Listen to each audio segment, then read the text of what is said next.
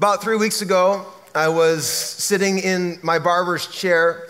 I go to uh, Brick City Barbers here in St. John. My friend Bubby, uh, he runs that, that barber shop, and he's also on my men's league basketball team. And we were talking about the fact that we were recently crowned St. John Men's League champions. No big deal. Um, facts. Uh, you know what? I was thinking about this in January, I felt the Lord say, This is going to be a winning season. And, and I declared that over our church. And guess what? At least we won the St. John City League championship, and now we're the Eastern Conference champions, the Toronto Raptors, winning season. Yeah, I don't think God meant sports, but anyway, I'll take it. Um, and we're sitting there and we're talking and we're just chatting about basketball and stuff. And, and uh, at one point, somebody, one of the barbers down the, the row, just, just cried out an expletive. Just, just, they just swore really loud, which is generally not something you want to hear when you're getting your hair cut. Um, and what happened, though, happens to me all the time because more and more people know uh, that I'm a pastor, and so I can't really hide that anymore. It's kind of out there. And all of a sudden, all the focus just turns to me in the whole barbershop. They're like, ooh. You know, and then one of them made some comment about, oh, they, they swore again, the pastor's here. Uh, I better clean up my language. I don't want to go to hell. You know? And I found myself in a usual precarious situation where I am having to explain to them and torpedo a mindset that they, they thought that somehow if I drop the F bomb, that's going to impede my entrance into heaven and that if I don't, then I'm going to go to heaven. So I, I, had to help them and begin to tell them, hey, listen, actually, the foundationally, we believe as Christians, uh, you know, we don't, we don't believe we go to heaven based on our works, what we do or don't do. In fact, the only reason you have one answer to get into heaven, it's Jesus died for my sins, I believe he rose for my life, and here I am. That's it. And so I help them with that. It happens all the time, though, where I'll find myself in these conversations with people. And, and I'm, I'm scratching my head thinking, who told you that God was like that? Where did you come up with that idea? It happens to you. It's part of the nature of being a pastor, but I imagine it's happened to you too, as just as a Christian. Uh, whenever I go golfing, as like me and my friend will go golfing and we'll get matched up with two strangers, and by the 13th or 14th hole, they'll, they'll, they'll then ask the question, "So, uh, what do you do, man?" And I'll, I'll tell them, "You don't want to know." and they're, "No, no, what do you do?" And I'm like, "I'm a preacher." And then it goes radio silence for the next like three holes while they think about what they said. and I then have to again help them. Hey, like, I don't know who told you that, that, that your language is the thing that keeps you in and out of heaven. Like, I don't know where you got that idea. Nothing could be further. It's like every year at Easter and Christmas, this, this influx of people that come because they have some concept of God that if I go to church on Easter, then somehow I'm going to get him off my back and might get to go to heaven when I die. This is, this is just inaccurate.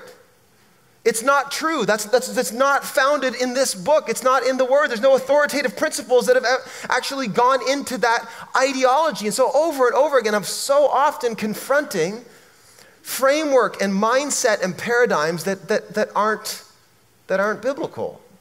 And I, and I ask the question where did you come up with that? Like, you ever, you ever been to a funeral where you just, you just hear people, like, especially funerals of families who maybe are agnostic or even atheist, all of a sudden at funerals, everyone's a theologian. You ever notice that? And they just start like spouting off these broad stroke, existential, metaphysical, philosophical, theological statements that they really haven't thought through other than I'm feeling this right now and this is what I think. You know, like some of the, let me just be honest right now, some of the dumbest stuff is said at funerals. For real, y'all. Like, like, you know what? We had a great day. Uh, I think that somehow grandma, she got her wings and she flew to heaven and she somehow made the sunshine today for her committal. Like, what? Where do you even get that stuff? And so I've had this increasing desire to actually, for us as a church, because I've seen it in my own life and I've seen it in you, that a lot of the time the concepts that we have of God, and the thinking surrounding who he is isn't actually formed by anything authoritative. It's formed by our lifestyle or our opinions or our relationships. That there are things going into our concept of God that aren't God at all. And it's actually imperative that we figure this out. And so, for the next few weeks, we're going to have a discussion around know God and, and, try to discover the God that we want to know versus gods that are no God at all. And that sometimes the God that we think we know is actually no God at all. And we have been deceived or duped into worshiping something that is not the true and one holy God. And so, for the next few weeks, we're going to do this together. And, today, I really want to just begin by creating some framework. And so, we're really not going to get into the nature of God, but we're going to talk today about how we even begin this conversation about trying to wrap our heads around the eternal, unknowable, omnipotent God. Like, how do you even do such an impossible task? And so, today, we're going to build some framework. We're going to ask the question how do I formulate my idea of God. And then as the weeks proceed, we're going to start to explore who He is. But for today, what I want to do is I want to just kind of help us look toward four things that we need to know. Uh, directives, directions to apply as it, as it pertains to us creating or crafting or developing our idea of God. Four things that are going to help us before we even start when we get thinking about God, directions to apply. And then I want to look at for no gods, things and powers in this world that influence and deceive us, for deceptions to avoid, that we are often caught up worshiping and we don't even know it.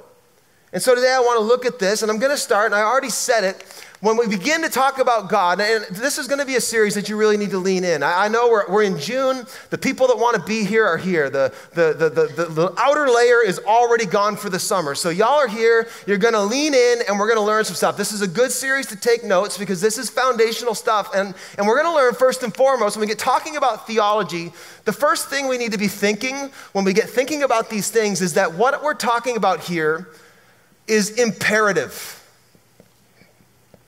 This is actually an, an imperative discussion that everybody has. This is, I would, at the risk of sounding like I'm overhyping this series, this is, this discussion of who God is and theology is actually the most important conversation that you're going to have with God. It's going to be actually the most important dialogue that you have in trying to figure out the most important question of the universe. Here's something you need to know to be true. Right now, every single one of you have a formed theology. What's theology? Just so we're on, on track here. Theology is the study of God. And every single person breathing has a theology. And some, maybe there's an atheist here, He's like, no, I don't. There is no God. There's your theology. You have an idea of the highest power in the universe. Everybody has a high power. And theology essentially is discovering that high power. And so you have to know from the beginning that all of us have a theology, every single person, no matter what you are. The question is, what is that theology? And then, along with that question, here's the more important thing you have to realize and why this is so imperative. It's imperative because you currently are living your life squarely within the confines of your theology. Let me say it another way your theology is the framework by which you are currently living. It is the number one driving influencer in your decisions, your values, the things you hold important, the things that you, the things that you strive for, your, your, your concerns, all those things is actually the byproduct of your theology. A guy named A.W. Tozer, one of my favorite Christian authors in one of my top five favorite books of all time called The Knowledge of the Holy, he said it like this. He says it way more eloquent than I can, but it helps us understand the point about how imperative this is. He says, What comes to mind when we think about God is the most important thing about us. The most pretentious or important, again, fact about any man is not what he at any given time may say or do. That's secondary, he's saying.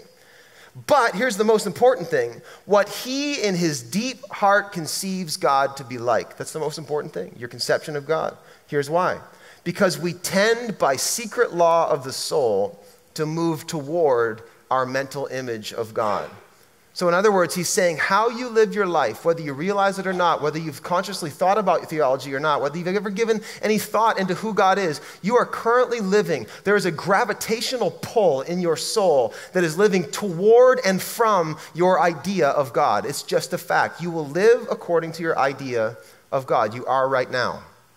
And that the fruit of your life will represent it, the decisions will represent it, how you live will represent your theology. I, I was th- I thought of this one time. Uh, my friend Anthony and I were uptown in St. John, and we were, we were street evangelizing. We were just going around to see if anyone wanted to talk about Jesus. And so I came up to this guy, and uh, he, looked, he looked like he just like walked out of the, the, like the hookah shop, right? Like the, he had the dreads, and he had like, I'm pretty sure he was wearing burlap. Um, I'm pretty sure he made his own clothes, and he was just like stereotypically earthy, like a crystal around his chest, and like a marijuana earring, and like all that, like just super earthy. And so I go up to him, like, "Hey, man," uh, and I started to ask him to tell him about Jesus, and, uh, and he goes, "Oh yeah, Jesus, Jesus is awesome, bro." I'm like, yeah? And like, you believe in Jesus? Yeah, man, I love Jesus. I'm like, awesome, me too. He's like, yeah, Jesus is great. Muhammad's great. Buddha's great. The universe, man. It's all good. Right? And he was clearly enjoying parts and plants from the universe. Um, and I left there thinking, like, you're living your life according to your idea of who God is. You think it's all good. You are currently, you, right now, whether you thought of it or not, you at West Campus, you at Halifax, you are right now living your life squarely in the confines of this. And, this is why it's so imperative. It's because it's a fact that is driving your life. And here's, here's the, the, the kicker it will drive your life both now and forever and ever and ever. So it's absolutely crucial we get this right. This is why Jesus ends his most significant talk ever he ends his most significant talk with this. He says, Listen to what I've just told you. I've told you that in this world there are people who come clothed in sheep's clothing and, and ideas that come that look good on the outside, but in the inside they're absolute lies that will devour you. Beware of them. He said, Look, there's going to be a wide gate, a wide road, and it's going to look so inviting and obvious. We're all just going to stroll down that road. And he says, No, you've got to beware of that. Like the proverb says, Wide is the road. Or the proverb says, There's a way that seems right unto a man, but its end is destruction. Jesus says, Wide is the path to destruction. It's just obvious. You walk down and he says, You've got to narrow your focus. You've got to actually work this thing in and drive down your thinking to get to the truth because it's the truth that brings freedom and it's the truth that brings life. And he says, This is way too important for you to just eyeball. He says, You've got to actually work this thing out. And then he goes on and he, and he says, he says something chilling. He, he talks about how there are people who even think that they know me and they never knew me, and I'm going to send them away. And then he ends the whole thing and he says, Look, take it like this You have a life. Visualize your life like a house and some people are just haphazardly building their house wherever. Do not do that because if you just build it wherever, it is going to crash down. But if you, he says, build on the rock, that thing will stand now and forever and ever. This is why it's imperative. This is the great question of your whole life. It's, it actually sets up how you live now and forever. It's the number one thing that drives your decisions. This is why in the early church, do you know the number one thing going on, the number one battle and the number one war of the early church was? It wasn't their behavior. I know if you read like Corinthians, if you ever read Corinthians and you feel like, you know, our church has some issues, read Corinthians. It's very encouraging. Um, train wreck. Anybody who comes to you says, we need to go back to the way the early church was. Uh, you didn't read your Bible, man. Super messed. Like he's, he's dealing with really, really easy things like, hey, don't sleep with your mom. Crazy, right? But if you read through this, like you read the start of the New Testament, you read Matthew, Mark, Luke, and John. What is that? Those are the four Gospels. Those are the stories about what Jesus did, how he became King of everything and Lord of all the earth, our Savior. And then you read the book of Acts. Acts is the picture of what happens when the people of God take the gospel and the Holy Spirit falls upon them and the gospel begins to go out to the ends of the earth as Jesus said, said it would.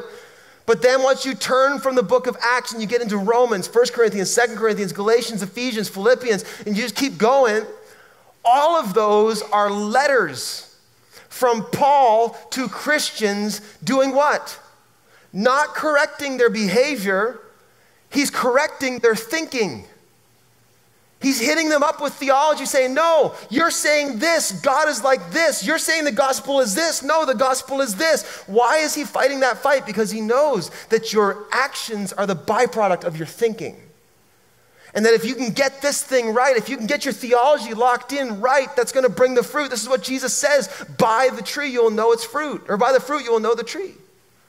And so Paul was fighting that fight. This is why in the early church, they felt like the need for creeds.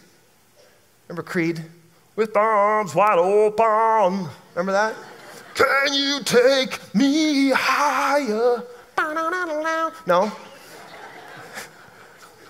They, uh, in the early church, in the early church, you remember they had these things called creeds where they would they would send these letters. They were doctrinal, positional letters about theology, about things that they said, we cannot waver on these facts. These are the I believes. These are the ones that you are not a Christian if you don't believe these things. And we can't let that slide. And so there was so much force and so many ideologies and philosophies and theologies confronting the church at once that the leaders got together and they started writing these creeds to be passed around and recited when Christians gathered. Why? Because it framed in correct theology. And when you have have right thinking, you have right living. See, some of us try to, try to work on the actions. Don't, don't do that. Work on, work on the foundations, work on your thinking. This is why, when we talk about this, and this is why I want you to take this so seriously over the next few weeks. I want you to take this seriously because this is absolutely imperative. This is not stuff to yawn through. Your life depends on this, legitimately. It's imperative. Look what, look what Timothy said, or Paul said to Timothy. I want to read this to us it kind of gives us a framework to, to see ourselves in it. For uh, 2 Timothy 3, Paul said, Mark this. There will be terrible times in the last days. People will be lovers. People will be lovers of themselves, lovers of money, boastful, proud, abusive, disobedient to their parents, ungrateful, unholy, without love, unforgiving, slanderous, without self control, brutal, not lovers of the good treacherous, rash, conceited, lovers of pleasure rather than lovers of God, having a form of godliness but denying its power. It's religion. Having have nothing to do with these people, he says. He goes on in chapter 4, he says, I give you this charge. Preach the word, the truth, he says. And be prepared in season and out of season to correct, rebuke, and encourage. We don't live in a time that really loves correction and rebuke, do we? But Paul says, Paul says, you have to do this. You have to get it right with great patience and careful instruction. Great patience and careful instruction. This is not, this is not something to do haphazardly. This is, this is brain surgery, y'all. You don't want a brain surgeon coming in saying, ah, we'll eyeball it, right? He's saying with great care. Because here's why for the time will come when people will not put up with sound doctrine. Instead, to suit their own desires, they will gather around them a great number of teachers to say what their itching ears want to hear. And they will turn their ears away from the truth and turn aside to myths. He says, if you, if you don't, if you, church, if you Christians don't do the work to drive down and say, no, this is what's true, if you don't do that, what's going to happen is you are going to be drawn away into false ideologies, false gods because your desires want to hear them. Here, here's, the first, here's the first no God, and Paul uncovers it for us. The first deception to avoid. Now, I have four of them. There are probably more, but I think this contextualizes it for our purposes. And if we listen to, to Paul, doesn't it sound like he wrote that like this week? And if we listen to him, the first thing I think we need to think through is, and he says it, is the God of our feelings. Do you notice what, notice what he said? He said they're going to believe what they want to hear. I, I want us to just be aware today that not one of the main deceptions and influences in our lives as we form our theology and we believe what we say is true, uh, oftentimes is actually feelings masquerading as the Almighty. It's actually your feelings. It's actually uh, deep desires in your soul that are forming and framing your concept of God. This is why Jesus said, Look, wide is the path that leads to destruction. It's the one that's just so obvious. It feels right. It looks right. It should be. It seems like the way. It's the feelings. You see, this is, this is I say, the, probably the God of our age, isn't it? Isn't it? Like, think about the, think about the, the language, think about the creeds of our culture. You just stay true to yourself. You do you, man. It's all good. You believe your truth. I believe my truth. You know, just follow your heart. You live your truth. Are those not worshiping feelings? Paul says, Beware of your feelings. Beware of your feelings. It's, it's the, it's the, not to, not to pick on her, but it's that, it's that, I won't even say it, it's that me God. It's the God inward.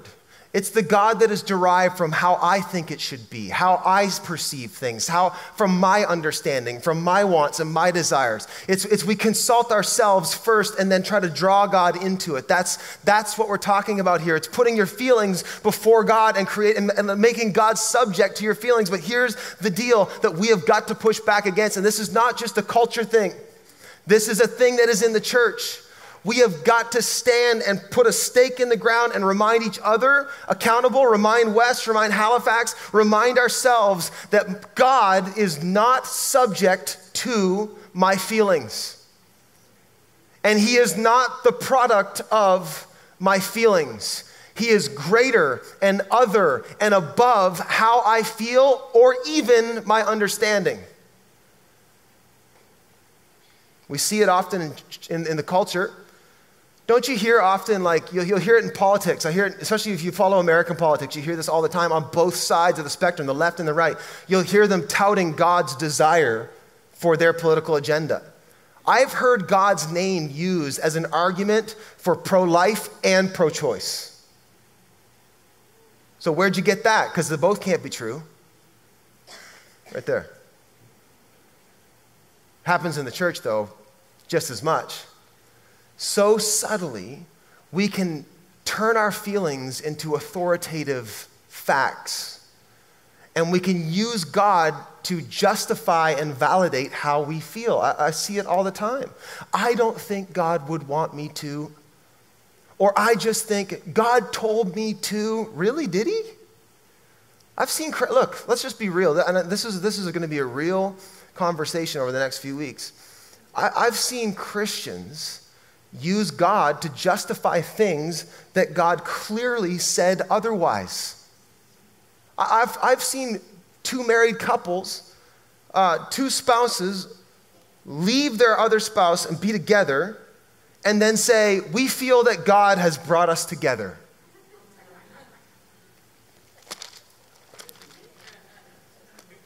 Not in here? No, he didn't. I've heard people recently come up to me and say, you know, in Genesis 2, how God said, All this I give you, and every plant for, for seed bearing fruit, and I give it for you, and you can have it. That's why I smoke pot. And when I'm high, man, I'm right there with Jesus.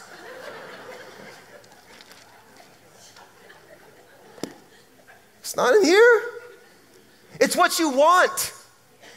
And you're, you're drawing God down to say, You need to serve my feelings, and I'm going to use you, God, to justify how I feel and how I think. Look, we have got to push back on what seems right to us and what seems right to the culture. This is why I have not changed my position on gender and sexuality. It's not because I don't, I don't, I don't understand the desire to see that or it doesn't make sense to me. It's because it's, I can't find it in here. Feelings do not drive who God is. God has got to be bigger than my feelings. We have to be careful when we're forming our theology to not let our powerful feelings be almighty because they're not. Number two, another, another one that I think we get, we get pulled off into, another influence isn't just feelings, but another deception that we've got to avoid and be alert to our, our friends. Our friends. You say, well, I don't worship my friends. No, no, no. I'm not talking about worshiping your friends. I'm talking about deriving your concept of God through other people. It's one thing to know God, but a lot of people just know about God, or they know someone who knows God. But knowing someone and knowing someone are two different things, aren't they?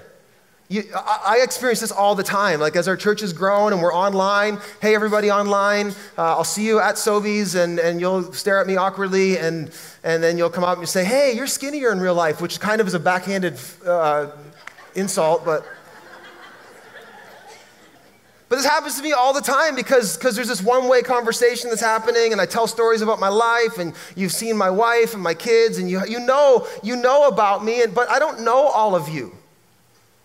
Like, we don't know each other. There's, there's a difference between knowing about somebody and knowing somebody. When you know somebody, you know their voice, you know what they care about, you know who they are. It's like I was thinking about this when I was in grade six. Uh, I went on a ski trip with my elementary school, and my sister was in grade four. She's our creative arts director here at King's Church, and she does such an awesome job. And I remember this day, uh, we, were, we were at Crabbe Mountain, just uh, outside of Fredericton. And I was at the top on the chairlift, just about to get off the chairlift. And the top of the mountain, and from the bottom of the mountain, the, the chairlift comes to a screeching halt, and we're just kind of hanging there, right, like you do. And I hear this blood curdling, ah, from the bottom of, the cra- of Crabbe Mountain. That's a mighty scream. I mean, it's not a huge mountain, but I was at the top. This was from the bottom. And I turned to my friend Mark and I go, That was my sister. Sure enough, she got her hair caught in the chairlift. right? when you, it's not funny, but it's funny. I, I probably laughed that day. She was fine. Uh, there's a difference between knowing somebody and knowing somebody. And Jesus said, Look, my sheep know my voice, they know me. And he said, Beware, some of you are going to show up on the day I return and you're going to come to me and you're going to say, Didn't we do great things? All the Christiany stuff. We cast out demons and we perform miracles. Like that's, that's varsity level Navy SEAL type Christian stuff, isn't it? That's next level. They were doing the stuff, they were talking the talk, believing the belief, and all of that. And Jesus says, What? He says, That's great, but I never knew you. I didn't know you. We didn't know each other. You knew about me. You sung to me. You worshiped me. You heard the preacher, but you can't know Jesus through the preacher.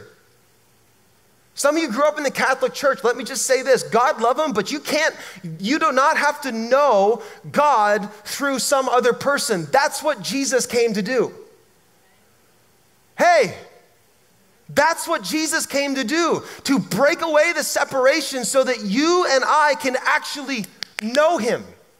You don't do it through a priest. You can't know God through a priest. You can't know God through your mom, through your dad. Their faith is not your faith. Their relationship is not your relationship. But a lot of us, really, if we look at it tight, if we look at it like objectively, a lot of us have a relationship with the church, but not with the king. Or we have a relationship with somebody who has a relationship, and you know him through someone who knows him. But do you know him? And a lot of us are influenced. Influenced. Think some of our theology, think about this. Like, I get the luxury, I love, I love our church. And one of the things I love about our church is we have people from every background. Like, like different religions represented. We have people who are atheists, people who are agnostics, we have people who are who are like brought up in, in like the, the wild charismatic circus or he shot a bow knocking people over. And then you have you have people who who were brought up in like Westboro Baptist picketing people. and like, you know, we have all these people that were from all these crazy, just wide spectrum. I love it. And we're all just kind of putting it away and saying, look, I just want Jesus. But one of the things I, I, I, get to see all the time is so many people having to like reverse engineer things that they just accepted to be true, but, but they, they, it's actually not in here. And let me just say this to you don't take my word for it. Anything you hear on this stage, do not just blindly say, Well, if you think so, Pastor. Don't do that. Dig in for you. Look, look in the scripture. If you hear something from this stage, say, Is that true? Let me see. And go online. Don't believe everything you read online. Find credible people, people, voices you can trust. You have to form a theology not through your friends, not through your relationships. Their God is not your God, and you can't know somebody through somebody. You got to know them yourself. It's pretty good preaching, Pastor Brian. I don't know what they're doing. Number three, here's one to avoid. I'm going to try to move quick. I probably could teach on all of these things a little more thoroughly, but another deception to avoid, another thing that can be a huge influence to us, and it can kind of form our framework of God, are our fears. I heard one theologian say, like, the thing that you fear the most is ultimately your God. The thing that you are most concerned with, the thing that you are most concerned with, the thing that you fear the most is ultimately your God. I love how Jesus said, Look, in this world, here's what it's going to be like. There are going to be rains, which rain's a good thing, but then he says there's going to be floods There'll be winds, there'll be shifting sands of culture. He says those things are going to happen to you regardless. And he says you've got to choose to not be pushed around by the elements, but to fasten yourself into the rock. But you know what I've found in my life? Many times I think I'm on the rock, but really I'm actually worshiping the elements. I'm actually allowing the elements to push me around. What do I mean by that? Uh, letting fear drive me maybe worshiping the wind. Maybe I'm really asking God, Jesus, to help me serve the, the real God in the depths of my heart. Do, do you know what I'm saying? Uh, let, like, let me say it like this. Uh, I remember I was in high school. There was a guy on the basketball team. He, he was at a, we were, we were, there, we were out, and he was basically standing behind uh, a car, and a car came in behind him and crushed his legs between two bumpers going quite fast, and like people thought he was going to lose his legs. Anyway, it was, it was a miracle. Like he, he didn't lose his legs; he was able to walk after a while, but he was, he was hobbled for good. And then I, I was a year ahead of him, and then my second year at Kingswood University for ministry, he shows up. To my knowledge, he wasn't a Christian or anything, and I remember saying, like, "What on earth are you doing here?" And, and I said, like, what, what happened? He said, well, after the accident, I was just fear of God, man. Uh, like I, I, I, thought about hell and I don't want to go there, so, so I'm, I'm now I'm a Christian.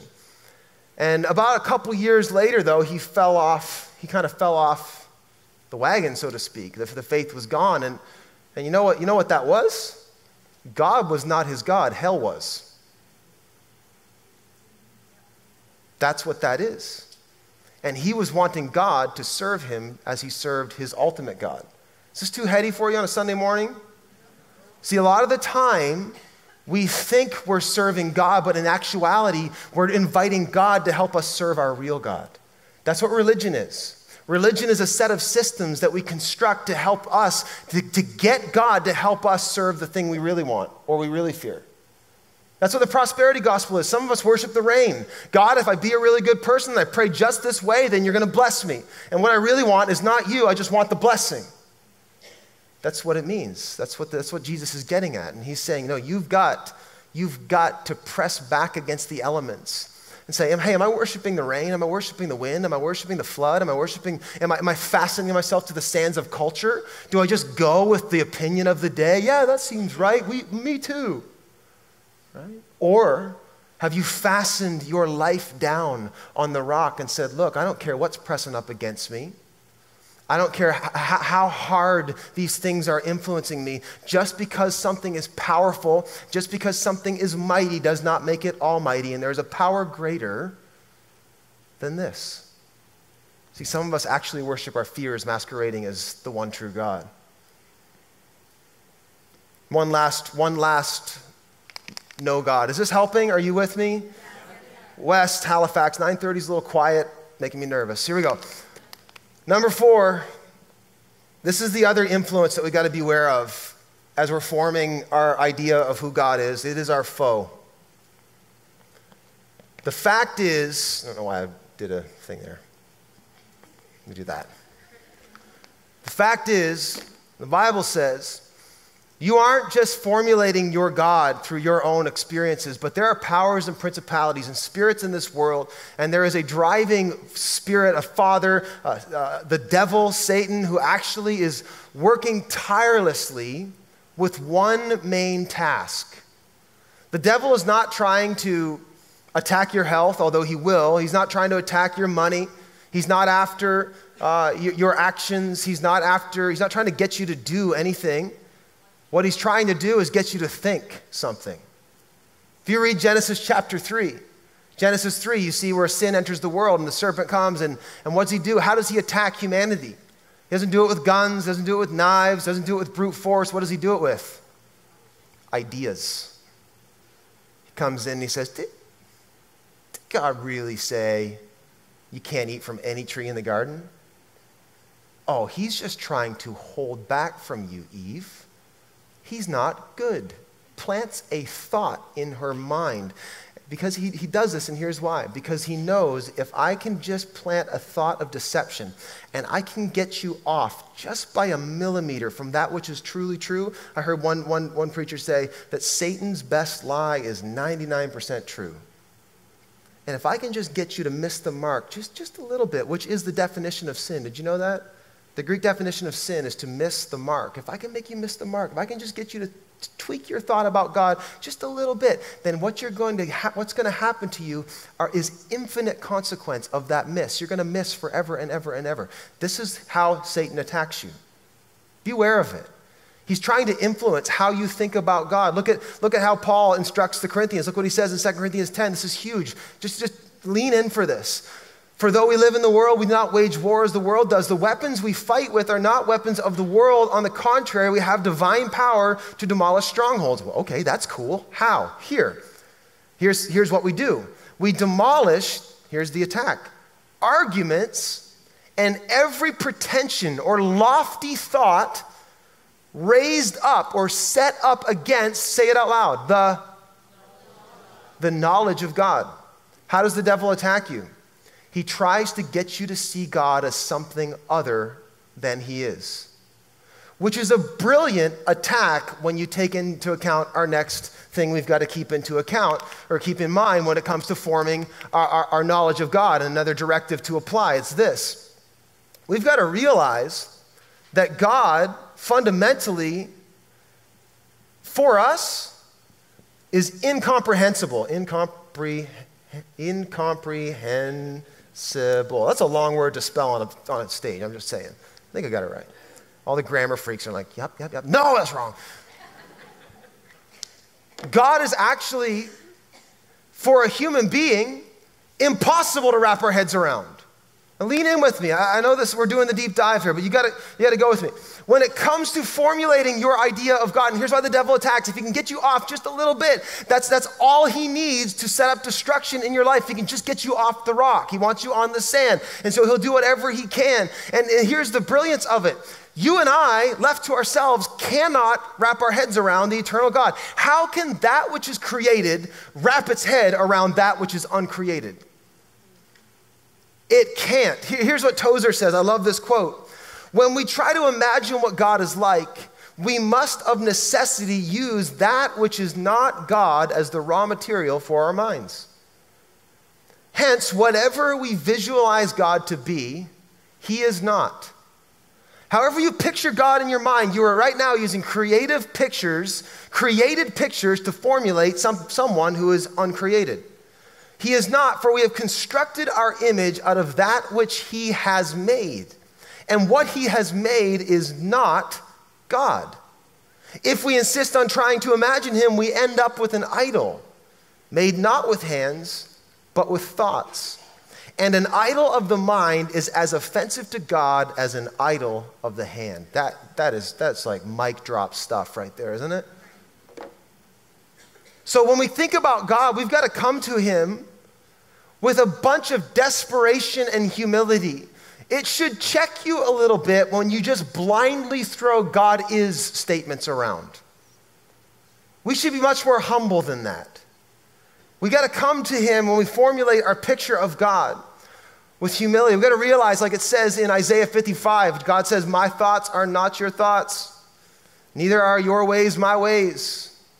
For as high as the heavens are high, for as the heavens are higher than the earth, so are my ways higher than your ways, and my thoughts higher than your thoughts. We aren't on the same level here. This is not trying like trying to understand one another. It's the it's, we're trying to understand the incomprehensible. So here's the big problem, and here's where I wanted to get you to today. I feel like some of you are struggling here. Just lean in. This is going to help you. We're doing foundation work. None of, you know what? I can guarantee none of you came here today saying, you know what I need to do? I need to really tweak my theology right? Like that's that's not a felt need. When we preach on marriage, you come and you're like, you know, I need some help with my marriage. Or preach on money, I need some help with my money. But no one, no one came thinking, my idea of God is really jacked up and I need some help, right? No one did that. But here's the thing, and here's how I want you to lean in. If you get this right, it fixes your marriage. If you get this right, it fixes your money. This is why this matters, and this is why we've got to press into this. But here's the big question based on this. And based on this, here's the big question you and I have got to answer is how can we who are inadequate and limited and small, how can we wrap our heads that which is infinite?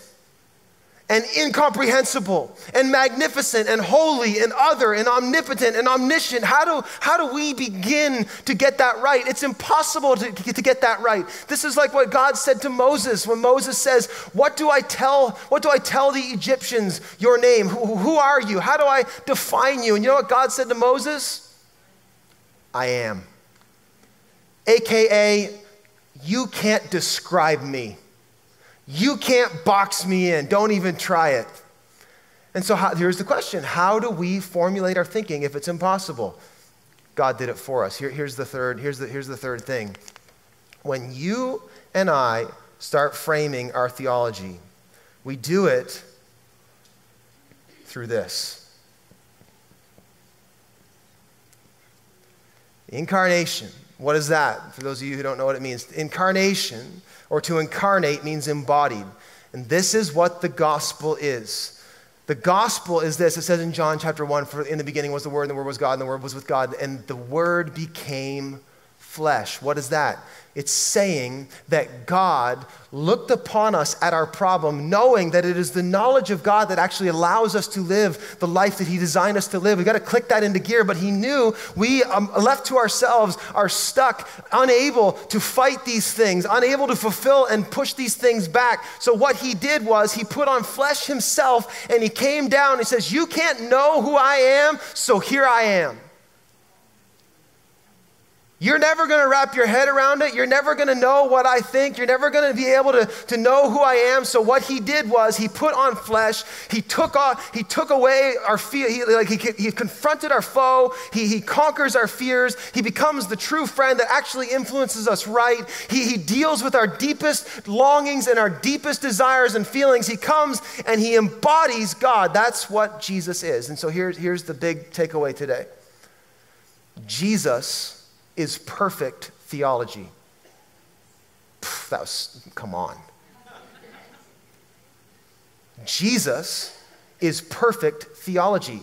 This is the great, this is what's so, one of the incredible things about the gospel is that is that God actually said, You'll never know me, but you have to know me. You'll never understand me, but you have to understand me. So here I am. You want to know what God is like? See Jesus. You want to know what God thinks? See Jesus. You want to know how God would act? See Jesus. You want to know how God feels about you? See Jesus. You want to know how God feels about sin? Look at Jesus. You want to know what God thinks about this issue or that issue? Look at Jesus. Listen to Jesus. Here he is. There's God right there in the flesh. That is what the gospel is all about. Listen, God isn't. How amazing how amazing is it that God didn't want us to just know about him and he realized there's a difference between knowing about him and actually knowing him. So what did he do? He put on flesh, said, Here I am, I want to know you.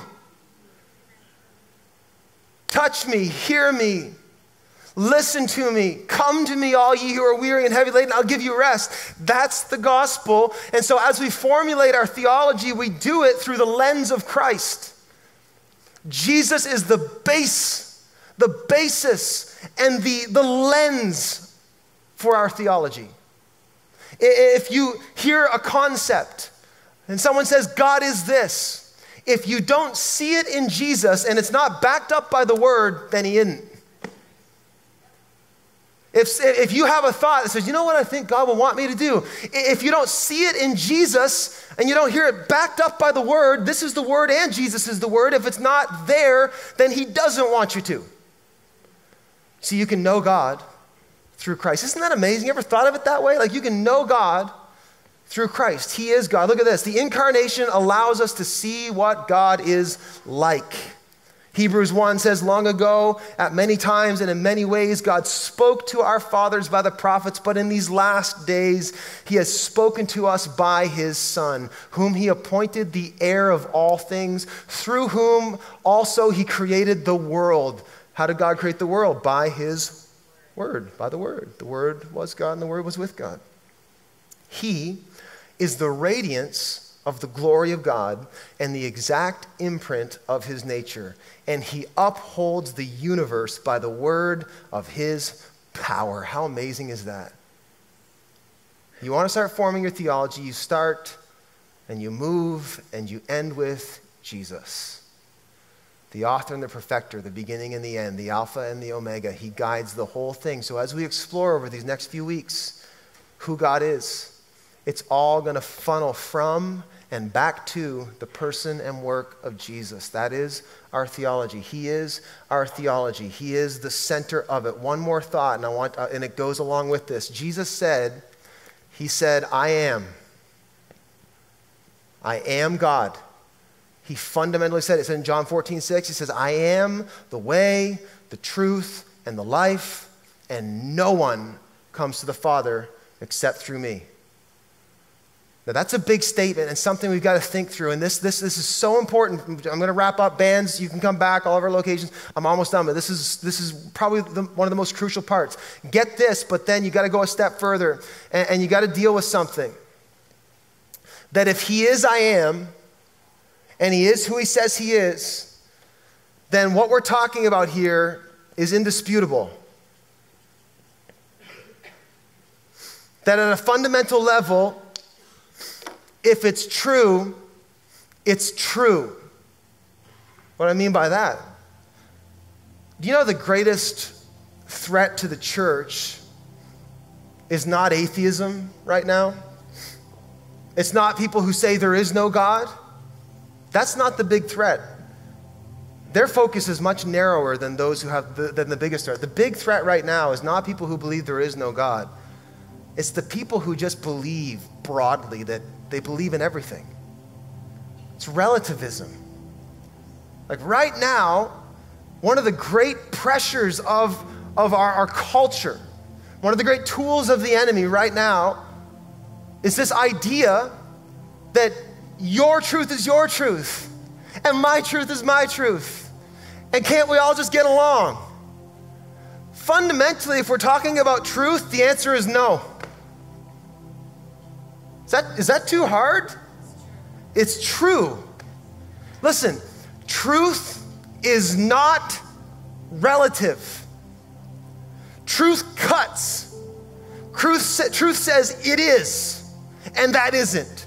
Truth says, no, this is true and that is not, and we both can't be true. If something is true, then the other thing contending for that same patch of land of truth is not true.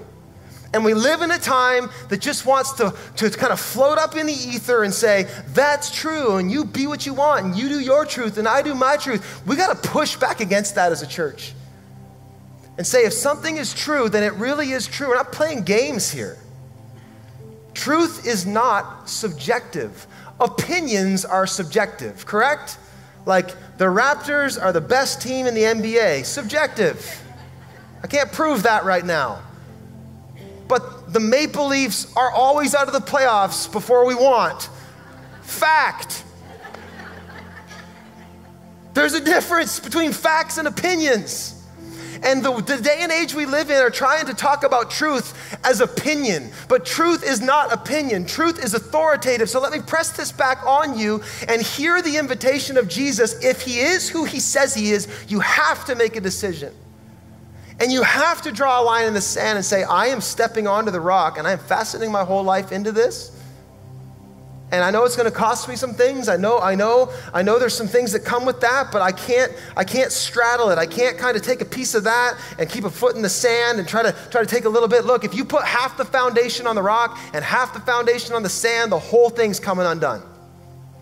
You got to get all the way in, all the way on. Jesus says, I am who I say I am. I either am or I'm not. You decide.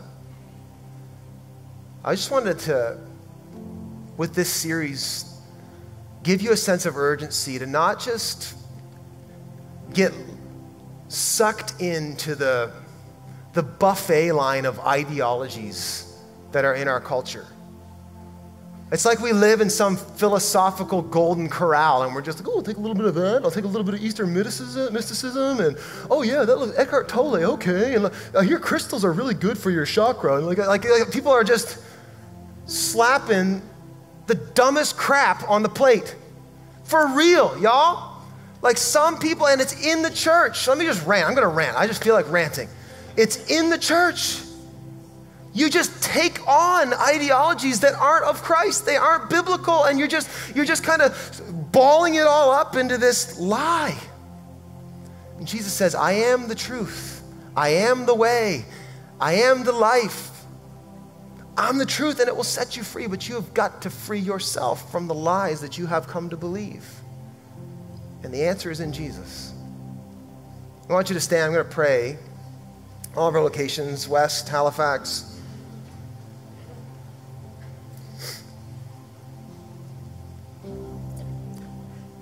I'll ask you two questions.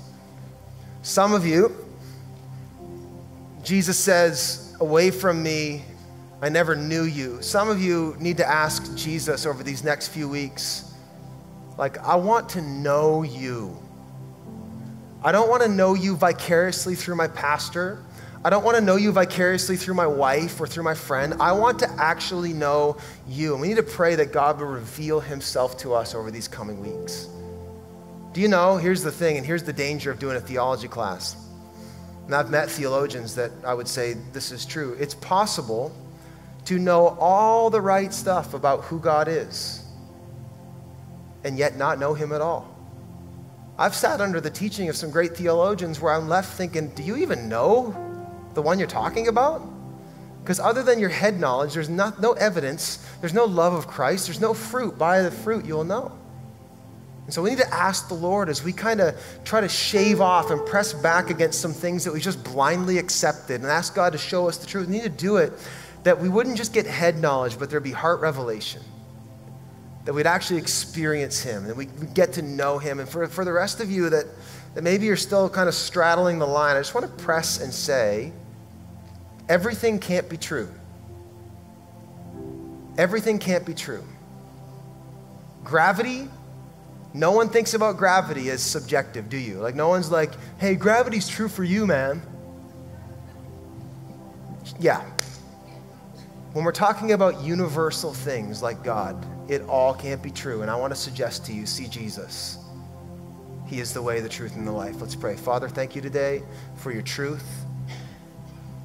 Thank you that with all the potential confusion that we could have in trying to figure out who you are, you've given us yourself in the form of your son, Jesus. Thank you today that we aren't hopeless and left to ourselves or try to untangle ourselves from the lies of the enemy who tries to block us from the knowledge of God. But Jesus, you came down and you revealed yourself and you tore down every stronghold and you taught us and showed us who you are, who God is. And so, Father, I pray over these coming weeks as we explore the greatness and the kindness and the power and the mercy and the love and, and the intelligence and all the amazing things about who you are.